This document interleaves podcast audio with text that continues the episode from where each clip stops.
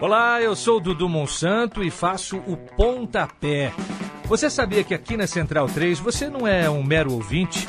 Nos ajudando a partir de 14 reais através do Apoia-se.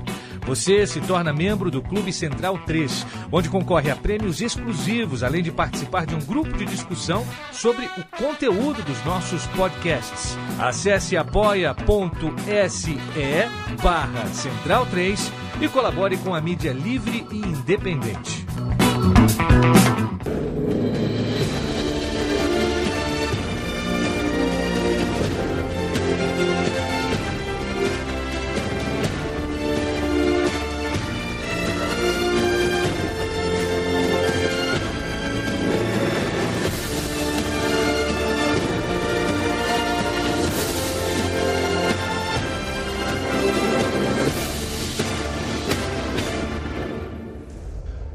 Bundesliga no ar, muito bem-vindo, muito bem-vinda, amigo, amigo Central 3. Hoje, quinta-feira, dia 6 de fevereiro de 2020, o seu, a sua revista expressa em forma de podcast sobre futebol alemão, comigo na apresentação e com os comentários de Gerd Weisel, chega toda quinta-feira até você um podcast novo, assine nossos feeds, visite nossa cozinha e ouça também os programas anteriores. Uh, Habitue-se a acompanhar o campeonato alemão, que começa sempre na sexta-feira, com o nosso programa aqui de quinta, sempre fazendo uh, um aquecimento, sempre fazendo uma análise. A gente está na rodada 20, a gente começará uh, nesse dia 7 de fevereiro, sexta-feira, com a, a gente começará a rodada 21 com a Eintracht Frankfurt e Augsburg. Mas antes de qualquer coisa, eu vou mandar o meu abraço para você, Gerdin Wenzel. E quero falar antes da rodada 21 da Bundesliga da Copa da Alemanha. Frankfurt, afinal de contas, ganhou do Leipzig pela segunda vez em 10 dias, isso não é pouca coisa. E quando a gente está falando de Copa, a gente está falando de um torneio que não perdoa deslizes. Como é que tá você? Tudo bem, é, você tem toda a razão, Leandro. Não perdoa deslizes mesmo. E parece que o Leipzig não aprendeu a lição do primeiro jogo. O primeiro jogo, que não tem nada a ver com a Copa da Alemanha, mas tem muito a ver com a Bundesliga, foi o Eintracht Frankfurt venceu o Leipzig há 10 dias por 2 a 0. O jogo da Copa da Alemanha aconteceu na mesma arena, na casa do, do Eintracht Frankfurt, e de novo o Leipzig deu uma derrapada feia aí e foi surpreendido, eu até diria nem tanto surpreendido, né? Porque é, quem já perdeu uma vez lá não pode mais se surpreender de novo. Mas o fato é que o Leipzig perdeu esse jogo e está eliminado da Copa da Alemanha. Vamos ver como isso vai reverter é, para os seus próximos compromissos para, para, e para o seu andamento na Bundesliga. Daqui a pouco a gente vai falar sobre isso. Perfeito. É, outro jogo que eu quero destaque colocar aqui, Gerd, é o jogo do Schalke, né, que virou para cima é, do Hertha Berlim. Existem algumas outras partidas na, na, na, tabela. Vamos fazer um geralzão aqui, né? O Werder Bremen, por exemplo, que tem um tabu diante do Borussia Dortmund e ele e ele está mantido. É, mas, é, enfim, é, eu acho que essa vitória por 3 a 2 do Schalke é uma vitória bastante relevante. O Schalke está fazendo um ano relevante, né? Não está como não está é, é, é patinando como no ano passado, está fazendo um ano consistente na parte de cima da tabela.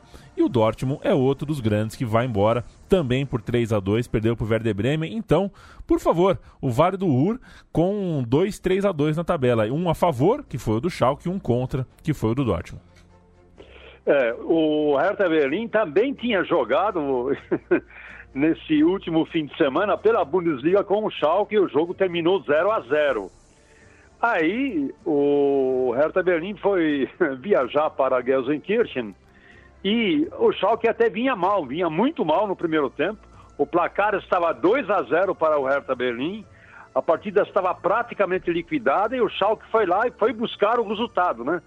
É, empatou no tempo regulamentar em 2 a 2 e na prorrogação conseguiu uma virada espetacular e é, se classificou para as quartas de final. É uma boa notícia para o Schalke 04. A gente eh, sabe que de vez em quando ele derrapa na curva eh, no, no, campeonato alemão, Tanto é verdade que chegou a ocupar é, até a vice-liderança e o terceiro lugar na tabela do campeonato alemão, atualmente está em sexto, então essa, essa vitória na Copa da Alemanha pode encher de brios aí, pode deixar o Schalke com o peito estufado para os seus próximos compromissos. É, Werder Bremen e Borussia Dortmund é uma história, né? É uma história do Borussia Dortmund que é inacreditável, parece um déjà vu, né? É, na sua história de oitavas de, oitavas de final da Copa da Alemanha, Werder Bremen e Borussia Dortmund já se enfrentaram em três oportunidades. E nas três oportunidades, contando essa agora, é, na última é, terça-feira, nas três oportunidades, o Werder Bremen ganhou. Dessa vez ganhou por 3 a 2. Foi um jogo incrível em que o Borussia Dortmund praticamente não jogou no primeiro tempo. Tanto é verdade que o primeiro chute a gol não foi nem nenhum chute, foi uma finalização de puxeta do Hummels, já decorridos mais de 30 minutos do primeiro tempo. Ou seja, para uma equipe como o Borussia Dortmund, que tem um dos melhores ataques né, da Bundesliga, deixa eu ver o quão eficiente é o ataque do Borussia Dortmund. É, ele tem o terceiro melhor ataque da Bundesliga, é do Borussia Dortmund. Ele só consegue é, incomodar o, o, o goleirão do Werder Bremen, o Pavlenka, é, aos 30, um pouco mais depois dos 30 minutos do primeiro tempo, realmente a produtividade foi muito baixa. Quando o, o, o, o Haaland entrou em campo apenas no segundo tempo, é, melhorou a produção ofensiva do Borussia Dortmund, mas o Werder Bremen, é, empurrado pela sua torcida, que estava festejando o aniversário de número 121 do Werder Bremen. Ou seja, no dia do jogo, o Werder Bremen fez 121 anos de idade. Ele foi fundado no dia 4 de fevereiro de 1899. Então a festa foi completa e o Werder Bremen merecidamente eh, venceu essa partida, eliminando mais uma vez o Borussia Dortmund das oitavas de final técnico Lucian Favre teve que ouvir muito, muita coisa, ouviu muitos xingamentos por conta da escalação do seu time, que eu, francamente, também não entendi por que, que deixa um jogador como o Haaland uh, entrar apenas como coringa né, no segundo tempo, substituindo o Azar, e por que, que não o aproveitou logo desde o começo da partida. Enfim, amarga aí, uma derrota amarga o Borussia Dortmund, mais uma vez, nas oitavas é, de final. So... E o Bayern de Munique, alô? Vai lá, vai lá. É, e o Bayern de Munique, ele ganhou, mas levou um susto, né? 4 a 3 é, eu, né? fiz, é, eu fiz esse jogo com o Rogério Vogan, como também fiz o jogo do Werder Bremen com o Borussia Dortmund.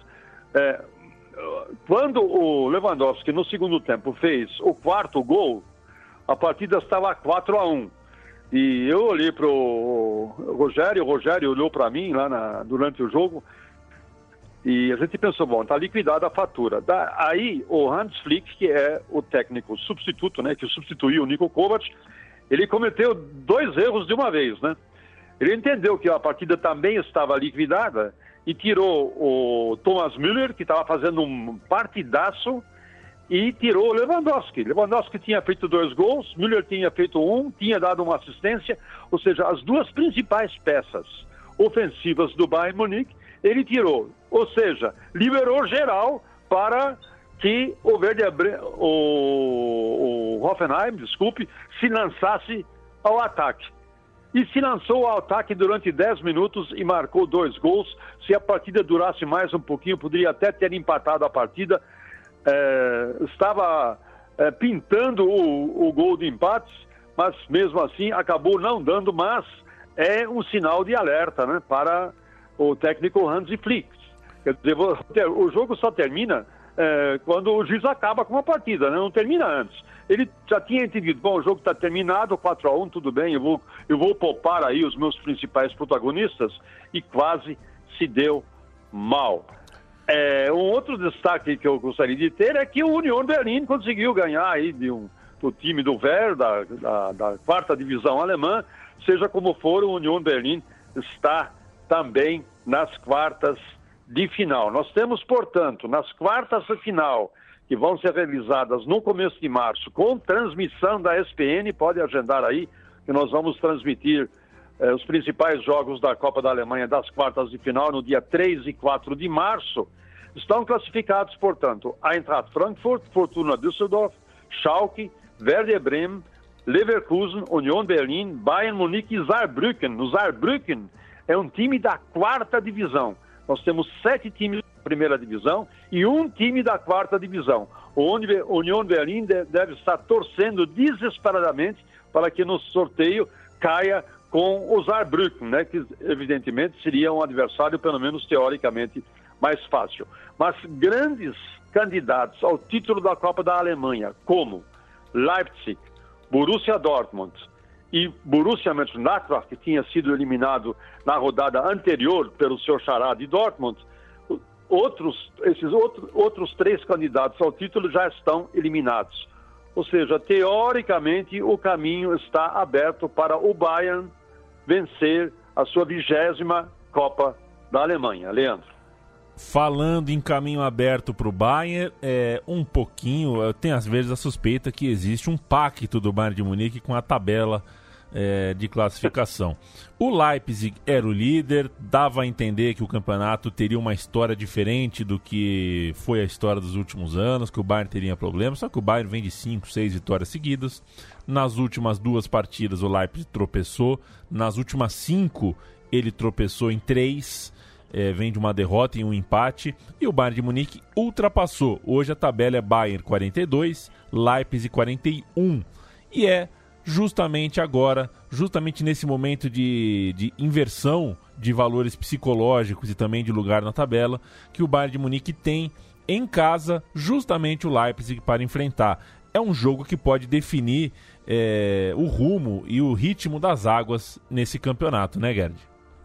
É, pode ser um divisor de águas, né? Se é, o, o, Bayern vencer uh, o seu compromisso com o Leipzig, o que de certa forma seria até razoável de se supor, porque o jogo é na, é na Allianz Arena, o Bayern Munique vai para 46 pontos, o Leipzig ficaria com 41, supondo que o Borussia Dortmund ganhe o seu compromisso diante de, de Leverkusen, ele iria para 42 mas de qualquer forma já estariam aí é, abertos quatro pontos de vantagem é, do líder, que no caso seria o Bayern, para os eventuais vice-líderes, é, que seriam Borussia Dortmund e Borussia Mönchengladbach, em caso de vitória desses. A gente sabe da história do Bayern, nós acompanhamos essa história há, há, há mais de duas décadas. Quando ele finalmente consegue assumir uma liderança de tabela, e é sempre bom lembrar que é apenas a segunda vez no atual campeonato, olha que nós estamos com 21 rodadas, é apenas a segunda vez que o Bayern é líder. Ele foi líder uma vez na sexta rodada, e depois deixou de ser líder, ele teve um, um, um momento no campeonato alemão que ele esteve em sétimo lugar. Estava sete, oito pontos atrás da liderança. É, de repente, desde a sua derrota para o Borussia Mönchengladbach, em fins de novembro, por 2 a 1 o Bayern de Munique não perde mais, nem na Champions League, nem no Campeonato Alemão e nem, como nós vimos, né, nem na Copa da Alemanha. É verdade que tem aí alterado boas apresentações com regulares ou medíocres apresentações. Mas no futebol a gente sabe o que conta é bola na rede e é isso que o Bayern Munique está fazendo. Nesse domingo, o jogo entre eh, Bayern Munique e Leipzig será no domingo, será o último jogo da rodada, ou seja, o Bayern já entra em campo sabendo todos os resultados de todos os outros seus, os seus concorrentes, né? então vai entrar em campo com uma baita de uma vantagem e parece mesmo que o Hansi Flick, Flick conseguiu acertar o time Thiago está jogando no bolão, não jogou essa partida contra o Hoffenheim, mas por questões apenas de poupar o jogador. E Goretzka também não jogou, também por questões de, de poupança, vamos dizer assim.